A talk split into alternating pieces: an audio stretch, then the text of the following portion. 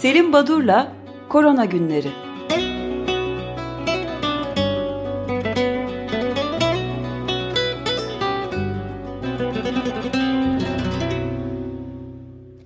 Günaydın Selim Badur, merhabalar. Günaydın, merhabalar hepinize. İyi haftalar diliyorum. Günaydın Selim Bey. Günaydın. Evet, son derece ağır e, birbiri ardından bildiriler, açıklamalar geliyor ve rakamların gerçekleri yansıtmadığı durumun hastaların kuyrukta beklediği gibi çok endişe verici haberler var. Evet, evet ama isterseniz e, bu haberlere geçmeden önce hani her şey de olumsuz gitmiyor. Dün e, sanıyorum e, bir açıklama vardı ki e, duyabildiğim, dinleyebildiğim kadarıyla Açık Gazete'nin e, sabah e, ki bölümünde buna değinmediniz. Sıvı yakıtlı roket motoru teknolojisinin ilk uzay denemelerine başlayacakmışız. E, evet. Aynı e, aynı e, doğal gaz e, bulunması, doğal gazın çıkartılması ve onun getirisinin nasıl Covid hastaları üzerine ve toplumdaki moral e, üzerine etkisi olacaksa bu sıvı yakıtlı roket motoru teknolojisi ve uzay denemeleri de herhalde ülkemizin aydınlığa çıkmasının bir başka yolu olacaktır. E, bu tip olumlu haberlere niye yer vermiyorsunuz? Doğru e, atladık. Evet. Özdeş yüzünden oldu. Şimdi şimdi geçen hafta yaptığımız Perşembe günkü programdan geçen süre zarfında dünyada 1 milyon 45 bin 873 olgu e, her gün için ortalama 348 bin 625 olgu dünyada saptandı. E, Fransa'da cumartesi günü yeni 5453 olgu saptandı. Ama bunun yüksek bir sayı olduğunu düşünüyorsanız beterin beteri var diyelim. Hindistan'da son 24 saatte saptanan olgu sayısı 78.761.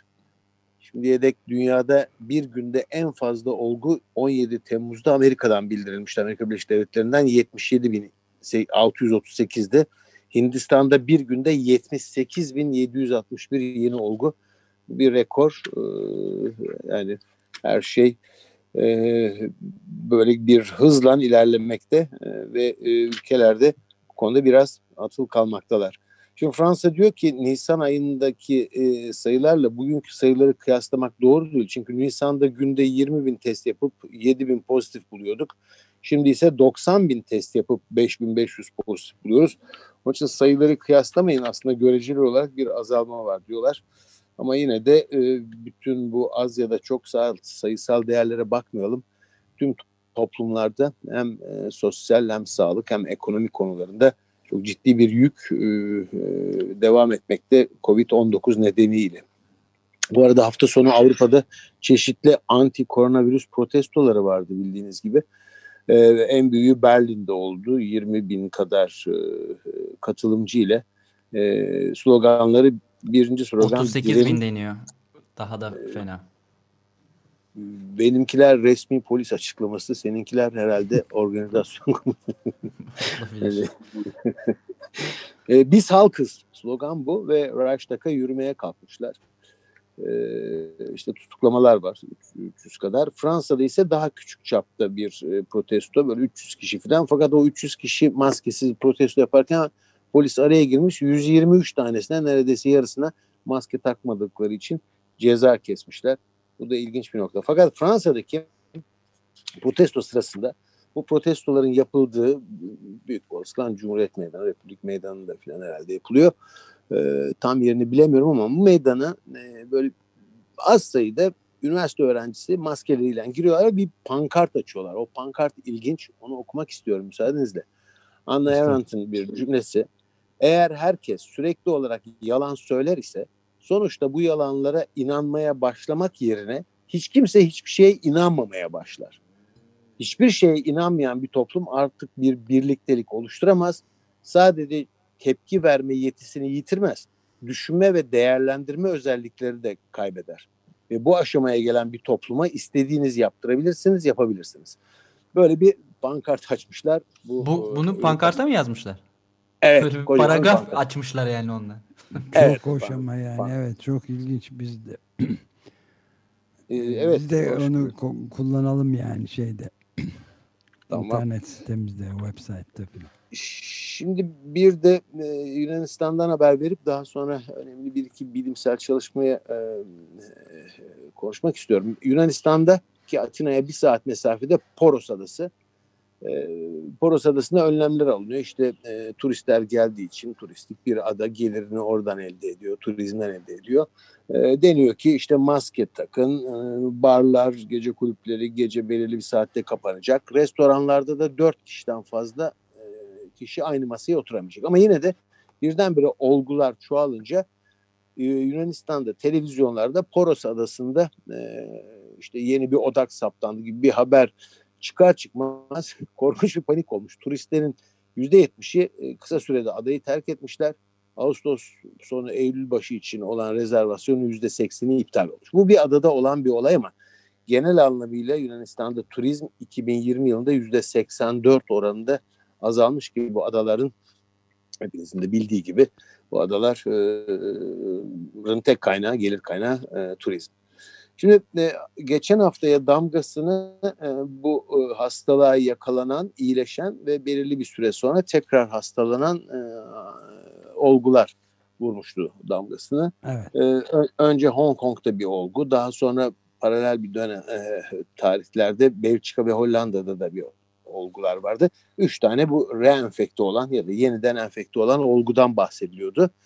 E, hafta sonu bir yayında Amerika Birleşik Devletleri'nden geldi. İlginçtir. E, çok yeni bir olgu değil ama ilk defa bildiriliyor. E, 25 yaşında erkek bir hasta Nevada'da 18 Nisan'da pozitifleşiyor. E, pozitif saptan olduğu saptanıyor. 27 Nisan'da iyileşiyor. Testleri negatif çıkıyor. E, aradan kısa bir süre geçiyor. Bakın 27 Nisan'da iyileşti. 28 Mayıs'ta tam bir ay sonra yeniden belirtiler ortaya çıkıyor. 5 Haziran'da hipoksemi yani oksijen yetersizliği başlıyor. Ki Hong Kong olgusunda iki e, aynı hastanın iki kere hastalanması arasında geçen süre 140 gün kadardı. Burada 28 gün sonra e, ortaya çıkıyor bu e, bulgular. Şimdi e, birinci ve ikinci kez hastalandığında e, örnekler saklanmış. O örneklerde virüslerin e, genetik analizleri yapılıyor. Aynı virüs mü bu araştırılıyor aslında aynı e, alt gruptan yani SARS-CoV-2'nin Clade 20C denilen işte genetik yapısına göre bir sınıflandırma var. O sınıflandırmada e, her ikisi de aynı e, gruba ait SARS-CoV-2'nin. Ama Nisan'daki ve e, Mayıs'taki e, virüslerde farklı bir takım mutasyonlar varmış. Şimdi o zaman e, biz e, bu e, ikinci kez hastalığa yakalanan e, yakalanma durumunun nedenlerini e, irdelemek zorundayız. E, aslında ikinci kez aynı hastalığa, aynı bireyin yakalanması e, bu araştırılan, sistemik olarak bakılan ve takip edilen bir olgu olmadığı için ne kadar kişinin bu tarz bir sorun yaşadığını bilmiyoruz. Ancak enfekte olanların çoğunluğunda e, biliyoruz ki antikor gelişiyor ama bu antikorun düzeyi ve kalıcılığını bilmiyoruz. Bu hep söylediğimiz bir şey. Buradan aşıda da bir takım soru işaretleri bu nedenle ortaya çıkmakta. Hafif ve ağır geçirenlerde oluşan antikorların özellikleri bilinmiyor dedik. Tam bu konu konuşurken yine hafta sonu Immunity e, dergisinde bir yazı çıktı. Caroline Atieo ve arkadaşları yayınladılar. Nereden diye bakıyorum e, şu anda. E, sanıyorum Amerika Birleşik Devletleri'ndeki bir ekip evet Amerika Birleşik Devletleri'nde Harvard Üniversitesi'nden. E, bu kişiler hastalığı ağır ve e, hafif e, geçiren olguların antikorlarını almışlar ve bu antikorlar virüsün neresine bağlanıyor diye baktıklarında farklı bölgelerine bağlanıyormuş bu antikorlar. Hmm. O zaman demek ki antikorlar hem e, herkeste oluşmuyor. Oluşan antikorların e, titresi yani miktarı çok değişiyor. Kalıcılığı çok değişiyor ve e, farklı olgularda oluşan antikorlar hepsi aynı virüse karşı oluşsa da virüsün farklı bölgelerine bağlanıyorlar. Bunlar çok e, heterojen bir antikor yanıtı özelliğini gösteriyor. O zaman tabii neyin nasıl olacağını da önceden kestiremiyorsunuz. İşte benim hep vurgulamaya çalıştığım korona günlerinde antikor oluşumu ve sentezlenmesi sırasında bu denli fazla çeşitlilik, bu denli bir karmaşa, bir heterojen yapı var iken biz acaba aşının oluşturacağı antikorlardan nasıl bu kadar çok emin olabiliriz? Hangi tür antikor oluşacağını aşının daha bilmiyoruz. Nedenle e, e, acaba e, bu e, aynı bireyin iki kez e, hastalanması yani reenfekte olması bize neler kazandıracak buna bakacağız. E, aşılar konusunda hafta sonu e, gelişmelerine baktığım zaman e, Avrupa Birliği AstraZeneca ile aşı anlaşması sözleşmesini netleştirdi, imzaladı. 300 milyon aşı üye ülkelerin nüfuslarına orantılı olarak Avrupa'da dağıtılacak. E, Amerika Birleşik Devletleri'nde e, kullanılacak olan aşının kimlere dağıtılacağını CDC belirleyecek diye bir karar alınmıştı. Öncelikli olarak sağlık çalışanları, kilit görevlerde e, görev yapan personel, meslek grupları ve risk gruptakilerin aşılanmasına karar verildi.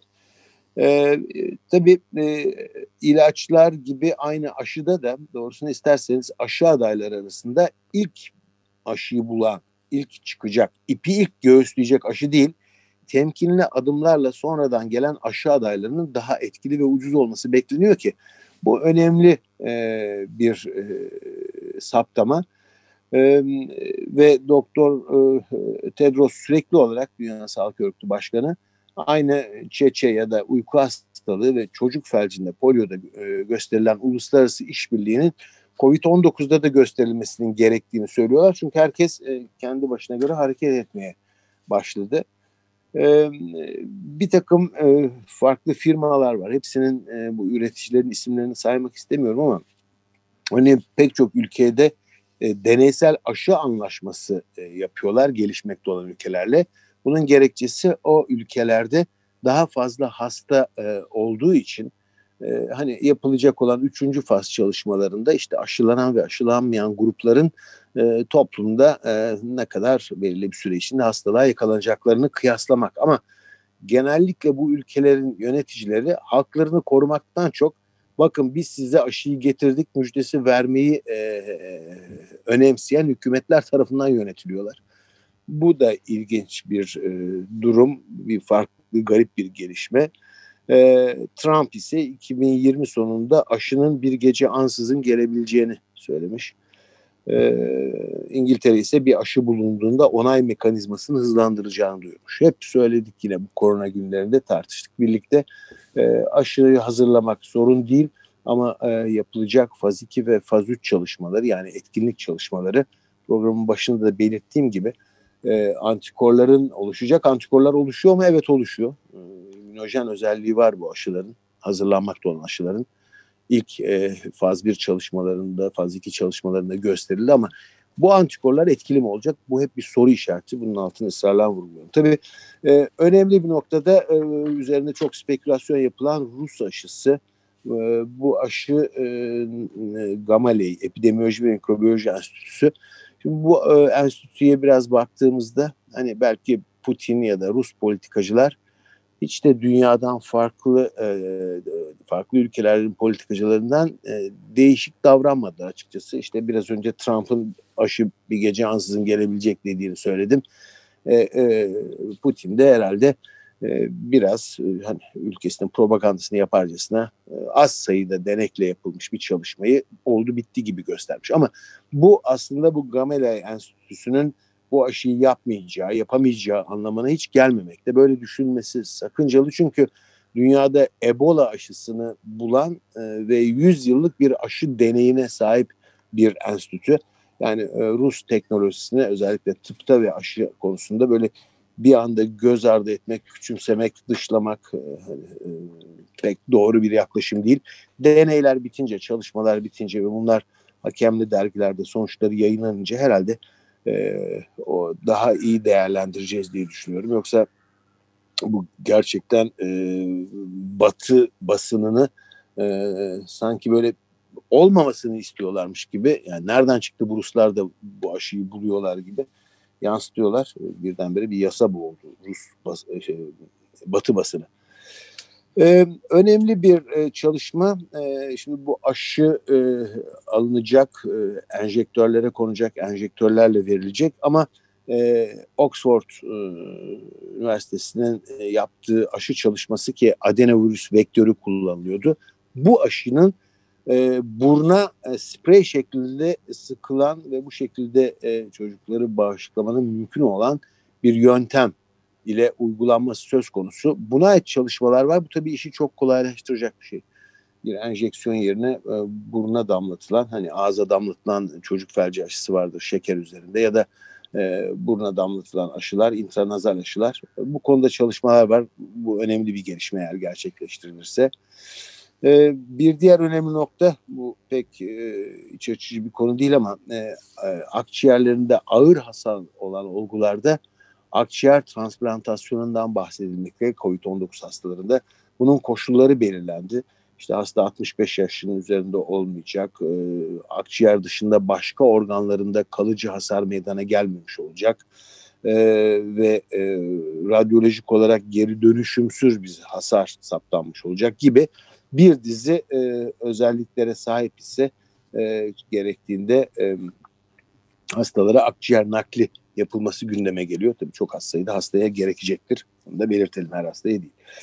E, bu antikor yanıtı virüs patojen mi değil mi derken e, çalışmaların bir kısmı da neden bazı insanlarda hastalık hafif bazılarında ağır geçiyor sorusunu acaba bireylerin e, hastalığa daha duyarlı ya da daha dirençli olmalarıyla ilgili gen farklılıkları var mı? Kalıtsal olarak bir e, duyarlılık ya da dirençlilik özelliği taşıyorlar mı konusu irdeleniyor. Bunun için e, Apobek diye bir madde vardı. Hadi bunun adını zikretmiş olayım. E, AIDS'te bu önemlidir. Apobek'in olup olmaması ya da aktif olup olmaması insanların HIV enfeksiyonuna dirençli olup olmaması ile ilintilendirilir. E, bugün e, işte COVID-19 içinde bu Apobek maddesinin varlığı, bulunup bulunmadığı e, araştırılmakta. E, önemli bir noktada e, hafta sonu çıkan bir yayın e, Covid-19'a karşı erkeklerin daha duyarlı olduğu kadınlardan bu e, gündeme gelmeye başladı. Gerçekten ağır olguların %60'tan fazlası erkek hasta. E, bunun nedenlerine pazartesi günü isterseniz biraz daha bakalım. E, buna ait yayınlar çıkacaktır. Neden e, kadınlar aşıya daha iyi yanıt veriyor? Ama bütün bunların sonucunda acaba Perşembe. erkekler... Perşembe günü özür dilerim. E, ama e, acaba kadınlara ve erkeklere farklı dozda aşı mı uygulanacak? Birine iki, atıyorum bir iki mikrogram, ötekine üç mikrogram mı? Bu bile gündeme geliyor. Çünkü immün sistemde herhangi bir etkene karşı yanıtta işte sitokin fırtınası diyoruz. Erkeklerin sitokinleri daha fazla oluşuyormuş. Onun için sitokin daha fazla oluştuğu için erkeklerde sitokin sentezi daha yoğun gerçekleştiği için oluşan hasar da daha fazla oluyormuş. E, ya da koruyucu olan T lenfositleri kadınlarda daha güçlü bir şekilde aktive oluyor. Acaba bu mu koruyor e, çocukları, e, kadınları? Buna bakmak lazım. Çocuklar derken bitirirken buna da değineyim isterseniz. Sürem doldu biliyorum ama okullar açılacak. Fransa okullarla ilgili bir dizi önlem oluyor. İlginç konular var. Buna da perşembe yer vermekte yarar var. Çünkü ülkemizde de okulların bugün uzaktan eğitime geçiyor orta öğretim 21 ee, Eylül'den bahsediliyor ama e, siz de sanıyorum dinlediniz. Ee, dün korona günlerinde aşk programında Vedat evet. Bulut'u ağırladık. Vedat e, Anadolu'yu gezmekte şu anda e, ve illerde bırakın olgu sayılarının farklı olmasına ne kadar çok köy ve kasabanın, mahallenin karantinaya alındığını sadece buna bakın yeter diyor ısrarla.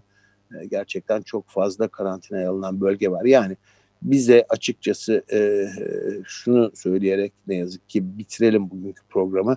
E, bize söylenen resmi rakamlar gerçeği pek yansıtmıyor gibi. Anadolu'dan gelen e, haykırışlar sağlık personelinin bunu göstermekte. Evet biraz karamsar bir cümleyle bitirmiş oldum. Ama sizlere evet. iyi hafta sonları diyeyim ve Can Tombil'in tabii e, bu e, başta verdiğim habere ne kadar sevindiğini biliyorum. Bu e, roket, roket motoru teknolojisi Rocket. Bir de evet. İyi evet, hafta sonları dilediniz ama hafta biraz da yeni başlıyor hocam. Gene bir düzeltme de ben yapayım o zaman. Nereden Evet yani bu uzay denemelerinin başlama haberinin şoku içinde olduğum için dilim iki defa sürçtü. Evet. Peki. Peki çok, çok görüşmek üzere. Görüşmek, üzere. Sağ